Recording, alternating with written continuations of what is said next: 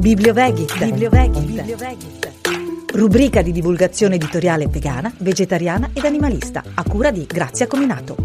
Ben ritrovati cari amici su Radio Vegit e precisamente nella rubrica Bibliovegit. Allora, su Facebook c'è un gruppo il cui nome mi ha colpito particolarmente ed è Essere vegan senza rompere il K asterisco asterisco Oh, avete capito? Questo gruppo prende spunto dal titolo di un libro di Carla Sale Musio, alla quale do la benvenuta perché è la nostra graditissima ospite di oggi. Ciao Carla! Ciao, grazie, ciao a tutti, grazie anche di avermi invitato in questa rubrica bellissima. Allora, Carla Sale Musio è psicologa e psicoterapeuta ed è molto presente sui social, infatti le sue riflessioni sono sempre molto utili, precise, io le trovo anche confortanti perché affronta problematiche che ci toccano spesso da vicino e che ci inquietano, no? Perché eh, se non sappiamo dare risposte concrete, l'essere umano va un po' in crisi, ecco, e si perde perde perché non riesce a capire razionalmente certe sensazioni o stati d'animo. Del resto Carla si occupa da oltre 30 anni di terapia infantile, depressione, gestione del lutto, della separazione, attacchi di panico, realizzazione personale e anche di autostima, creatività, ma è anche scrittrice, con alle spalle tantissimi libri ed è vegana. Cosa vogliamo di più? Quando è arrivato per te il momento di questa scelta, il veganismo, che cosa l'ha fatta scaturire? Ma guarda, ho avuto la fortuna di nascere in una famiglia non vegana, ma comunque amante degli animali in senso abbastanza ampio e quindi mi sono sempre posta il problema del, del mangiare o non mangiare carne. Fino a un certo punto della mia vita mi dicevo, vabbè, ma cosa serve che io non mangi carne, tanto tutti gli altri la mangiano e quindi sono una goccia nell'oceano. Poi è arrivato un momento in cui ho detto, vabbè, che serva o che non serva, io non ce la faccio più. Cioè mi era diventato diventato proprio un dolore ogni volta che mangiavo la carne perché non riuscivo a scindere l'idea che quello che stavo mangiando era un pezzo di corpo di qualcuno che a me piaceva, che mm. fosse un maiale, un coniglio, un eh, cavallo, era insopportabile questo pensiero e quindi di punto in bianco ho deciso di eliminare la carne e ovviamente anche il pesce. E da lì mi si è aperto un mondo perché ho tolto a me stessa la nebbia che secondo me accompagna l'idea di, di essere onnivori e ho cominciato a, ad aprirmi sulla mia etica, quindi di non far male. E ho scoperto che anche latte e uova, nonostante non comportino l'uccisione diretta dell'animale, comportano sacrifici, tormenti e altri tipi di uccisioni. E quindi dopo un po' che ero vegetariana, dopo un po' di anni, ci ho messo un po', non è stato veloce, poi sono diventata vegana, ho oscillato perché ho una dipendenza. Io vivo in Sardegna sì. e nella mia famiglia il formaggio era l'alimento principale, mm. più del pane. Mm. E quindi ho una dipendenza dai formaggi gravissima e quindi lì ho oscillato, ogni tanto cadevo su questa tentazione del formaggio fino a che ho scoperto i formaggi vegani e ho risolto il mio problema. Adesso Infatti. ho una dipendenza gravissima dai formaggi vegani. sì, adesso le alternative davvero sono tantissime, quindi sì. se uno vuole non ha assolutamente scuse. Infatti. Se... Tu hai creato anche un movimento che si chiama Io non sono normale, io amo. Di cosa si tratta? Eh, perché io come ho iniziato il mio lavoro da psicologa mi sono scontrata con una realtà che non conoscevo, cioè venivano da me tante persone bellissime che dicevano guardi eh, dottoressa, io mh, mm, mi sento troppo sensibile, ho il cuore troppo tenero, se guardo il telegiornale mi metto a piangere, se mi raccontano qualche cosa mi coinvolgo moltissimo.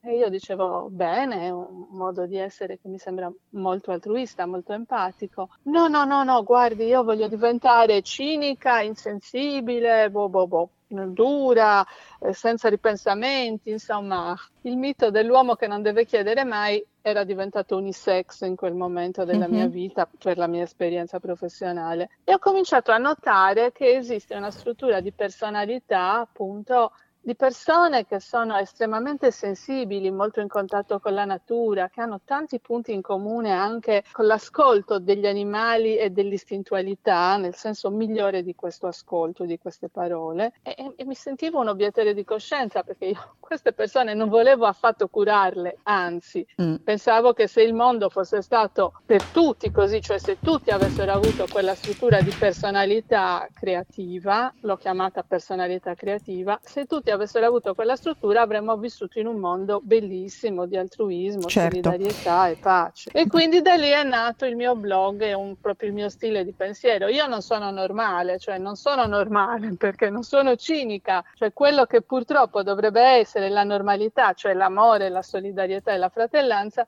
è diventato un'anomalia e da mm. lì questo titolo provocatorio. Ho capito. Parliamo adesso finalmente del tuo libro, no? Sì. Che si intitola appunto Essere vegan senza rompere il K asterisco asterisco O sottotitolo sì. Curare se stessi e il mondo imparando dagli animali. Come ti è venuta questa idea? Di che cosa parla questo tuo libro? Allora, il titolo è provocatorio, ma ha un fondo di verità. Mi sono resa conto che nella polemica eterna che esiste tra vegani e carnisti ci si focalizza moltissimo su cosa mangi e cosa non mangi.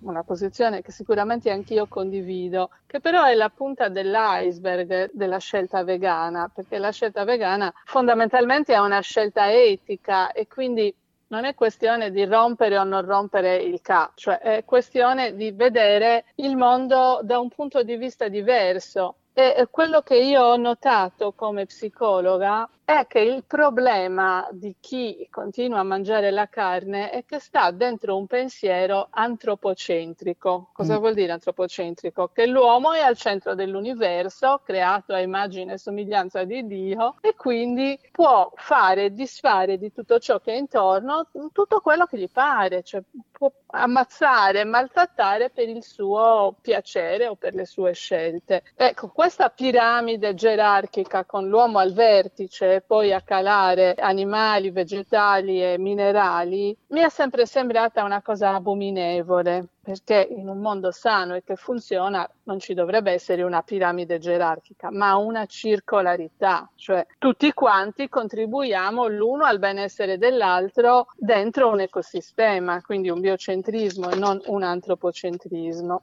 E quando sono andata a guardarmi questa cosa, ho notato che c'è un narcisismo patologico che coinvolge chi è antropocentrico, cioè tutta la nostra specie umana, perlomeno nella maggior parte. E tu dirai, Grazia, cosa c'entra con essere vegan senza rompere il cazzo? C'entra e come? Eh.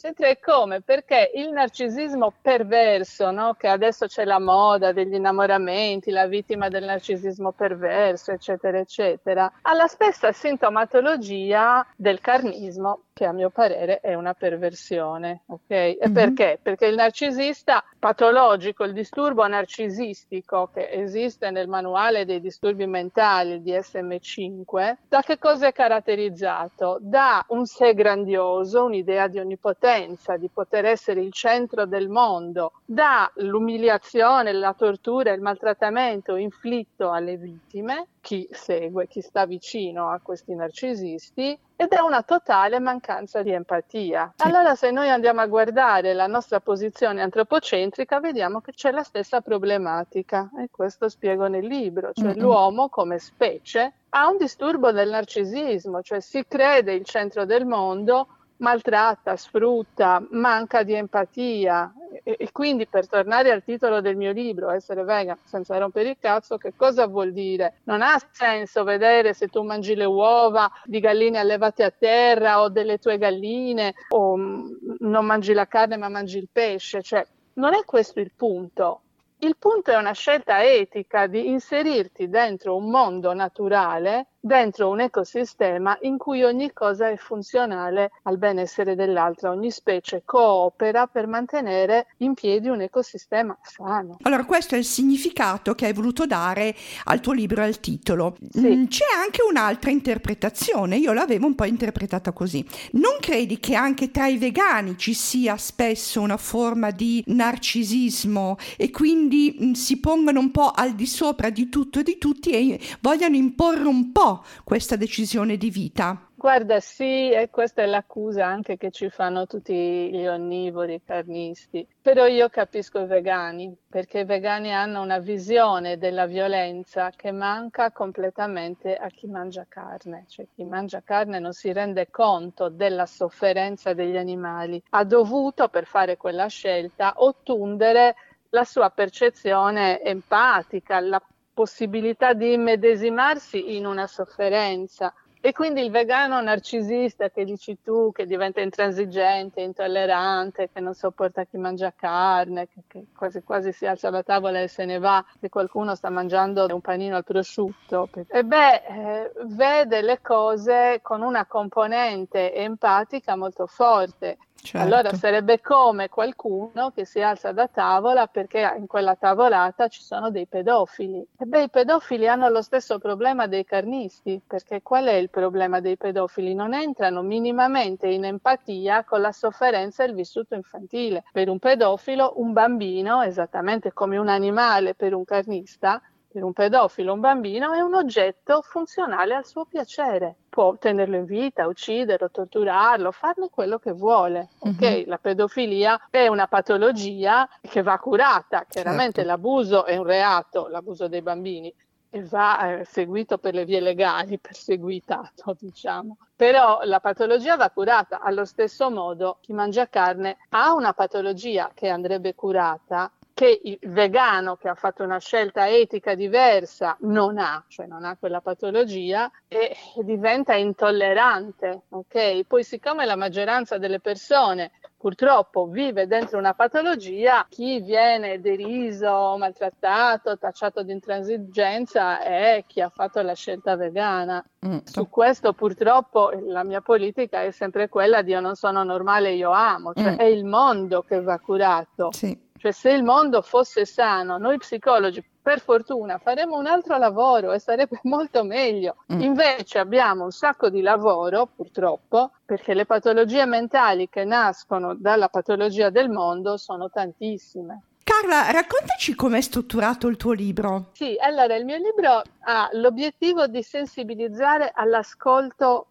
degli animali, quindi di eh, uscire da questa patologia antropocentrica di cui ho detto e quindi ha tutta una sequenza di capitoli che ti portano progressivamente a entrare in contatto con le tue parti istintuali e con una capacità di guardare gli animali con occhi diversi. Al centro del libro, il cuore del libro, il centro del discorso è il discorso sul disturbo antropocentrico, come ti dicevo, e sul narcisismo patologico della specie umana. Però questo prende un capitolo, due capitoli. Uh-huh. Poi invece c'è tutta una serie di capitoli di contorno, diciamo, prima e dopo, che sono volti alla comprensione degli animali, cioè come noi ci dobbiamo porre in relazione con gli animali una volta che superiamo il nostro antropocentrismo. E beh, ci dobbiamo mettere in una relazione intanto di umiltà e di parità e poi di ascolto apprendiamo dagli animali delle cose. Per esempio, gli animali sanno fare cose che noi non sappiamo fare. Per esempio, avere un'accettazione naturale delle loro emozioni. Gli animali non conoscono la, la menzogna, la finzione. Sono arrabbiati e sono arrabbiati. Ti vogliono bene, ti vogliono bene. Gli dai fastidio e te lo fanno capire. Non è che ti sorridono mentre ti odiano o dicono di volerti bene, in realtà vogliono bene a qualcun altro. Cioè, tutto questo fa parte del delle perversioni umane, la finzione e la menzogna. Gli animali sono diretti e su questo noi avremmo molto da imparare, perché poi come psicologa ti dico che tante patologie, prendi gli attacchi di panico, la depressione, le fobie, nascondono un distacco dalla comprensione emotiva di noi stessi che ci fa malare, ci porta a stare male. Ci sono persone che non sanno neanche cosa provano, stanno male e non sanno perché, da quanto si sono dissociate dall'ascolto di se stesse. E beh, Su questo gli animali sono dei maestri zen che con l'esempio della loro vita ci fanno vedere un altro tipo di cultura. Ma nel mondo carnista o antropocentrico parlare di cultura animale è un abuso, cioè non è un controsenso, non è pensabile, mm. cioè l'animale eh, non ha cultura perché non ha linguaggio. E io dico cosa ne sappiamo noi se l'animale non ha un linguaggio. Il fatto che abbia un linguaggio diverso dal nostro non vuol dire che non ha un linguaggio. Esattamente, e questi sono tutti argomenti che tratto nel libro. Ad esempio la telepatia. Questo... Gli animali comunicano con la telepatia e ci sono tanti studi su questo, ci sono delle ricerche e l'ho messe nella bibliografia del libro. Ma, ma, noi la Vai. telepatia non la consideriamo neanche. Per noi la telepatia è una coincidenza, una casualità, qualcosa che ci fa sorridere non un modo di comunicare. Eppure ci sono ricerche psicologiche okay, che dimostrano che la mamma e il bambino nei primi mesi di vita hanno una comunicazione telepatica. Il psicologo Winnicott, uno psicologo inglese o americano, ora non ricordo, la chiama questa comunicazione telepatica preoccupazione materna primaria ed è la percezione che la madre ha dei bisogni del bambino senza che il bambino parli bambino piange o ride e la mamma sa se ha la colica, se deve fare il ruttino, se gli um, fa male qualche cosa, come mm-hmm. lo sa? Perché c'è una comunicazione telepatica che si struttura già dalla gravidanza. L'importante è che la mamma eh, sia pronta ad accettare questa cosa perché io vedo tante mamme che invece sono disperate perché dicono il bambino non capisco che cosa abbia. Brava, bellissima osservazione. Perché? Perché noi abbiamo gli specialisti. Gli animali non hanno gli specialisti, quindi seguono il loro istinto e fanno le mamme nel modo naturale che noi lo chiamiamo istinto, ma è un modo naturale. Invece noi abbiamo gli specialisti, dobbiamo pesare il bambino, abbiamo la poppata ogni tre ore, poi li molliamo quando hanno quattro mesi perché dobbiamo tornare al lavoro, li mandiamo all'asilo nido e, e chiaramente tutto questo frastorna moltissimo, cioè noi ci dimentichiamo di essere parte della natura, ma qualunque animale, anche il nostro cane e il gatto di casa, se tu li disturbi quando hanno i piccoli, non capiscono più che cosa devono fare con i piccoli, perdono il rapporto naturale con la loro maternità, quello che succede a noi. È vero? Eh. Infatti chi ha purtroppo tipo uccellini in gabbia si dice eh. sempre quando stanno diciamo svezzando i loro piccoli non toccate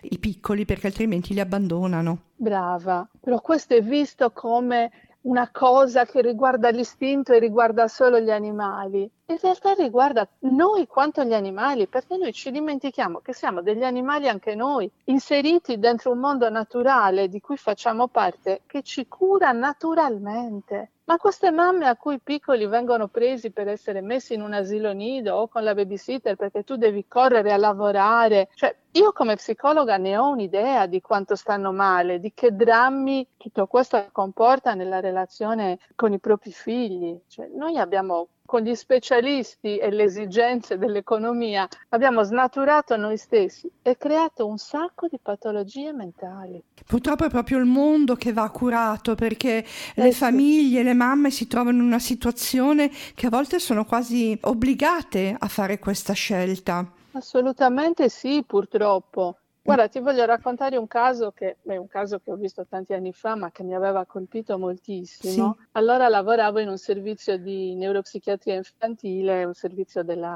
ASL. Venne una mamma con un bambino che aveva 7-8 mesi. Questo bambino non cresceva, non si capiva perché, perché tutto era regolare, gli specialisti avevano dato tutti il loro parere perfetto, quindi il bambino mangiava perfettamente, aveva tutte le sue cose a posto, non c'era niente che non funzionasse dal punto di vista biologico. Peccato che questa mamma lavorava e quindi il bambino stava tutto il giorno, in parte nell'asilo nido, in parte con una babysitter, la mamma lo vedeva solo di notte. Ho detto a questa signora, abbiamo lavorato, abbiamo deciso insieme di, che lei prendesse un mese di, di, malattia o di aspettativa, ora non ricordo, insomma questa mamma è stata in casa un mese sempre con il suo bambino, il bambino ha ripreso a crescere naturalmente. Non era cambiato niente, solo questo. Mm-mm. La dice lunga in che mondo malato noi viviamo. Sì. Questa mamma ha dovuto venire da me, cioè da uno specialista, che le ha detto la cosa più banale del mondo, devi starci tutto il giorno col bambino, se no il bambino impazzisce anche tu impazzisci.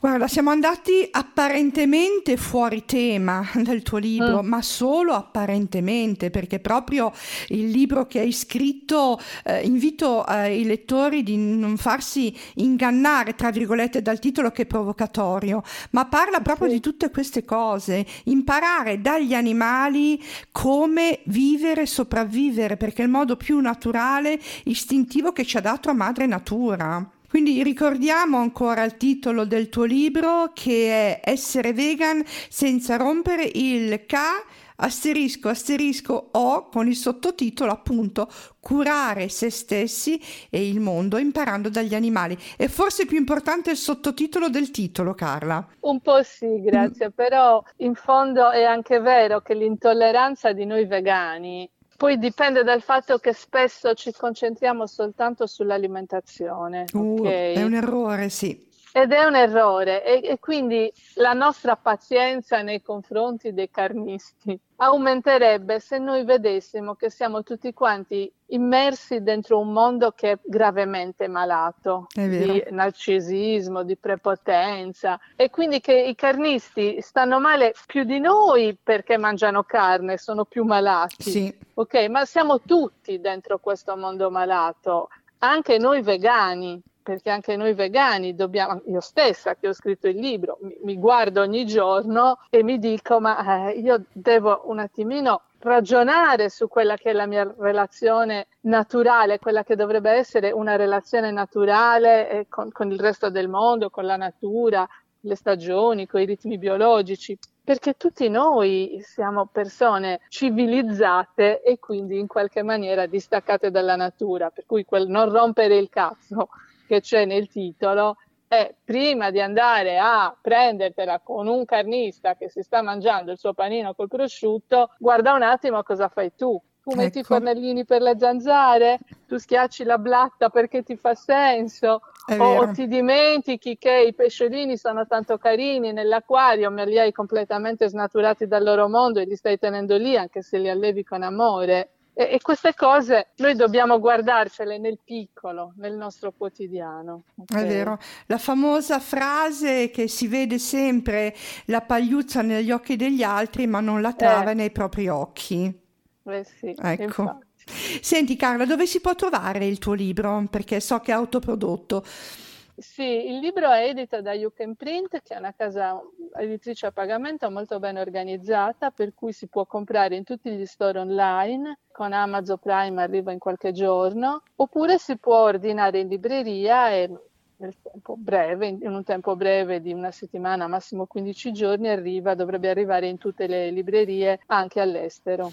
Mm. Senti, invece come ti si può seguire? Allora, io ho un mio sito che, che si trova sul web www.carlasalemuseo.it oppure si trova anche digitando Io non sono normale, io amo e poi come Carla Sale Museo sono su Facebook e su Instagram, quindi chi vuole mi può trovare anche sui social dove sono molto attiva, pubblico un post al giorno, mm, insomma sono abbastanza eh, presente, infatti. soprattutto su Facebook. Eh. Infatti, ti chiedo scusa perché ho pronunciato male il tuo nome, ho scoperto adesso che si dice museo e non museo. no, scusa, te lo dico io perché il mio cognome è sardo e i sardi hanno tutto un accento sulle vocali un po' diverse, quindi molti dicono Carla Sale Musio e anche eh. tu l'hai detto così, che è la pronuncia italiana, e invece la pronuncia sarda, come lo pronuncio io, che comunque sono sarda, è Musio, Carla Sale Musio. Grazie mille Carla per essere stata con noi,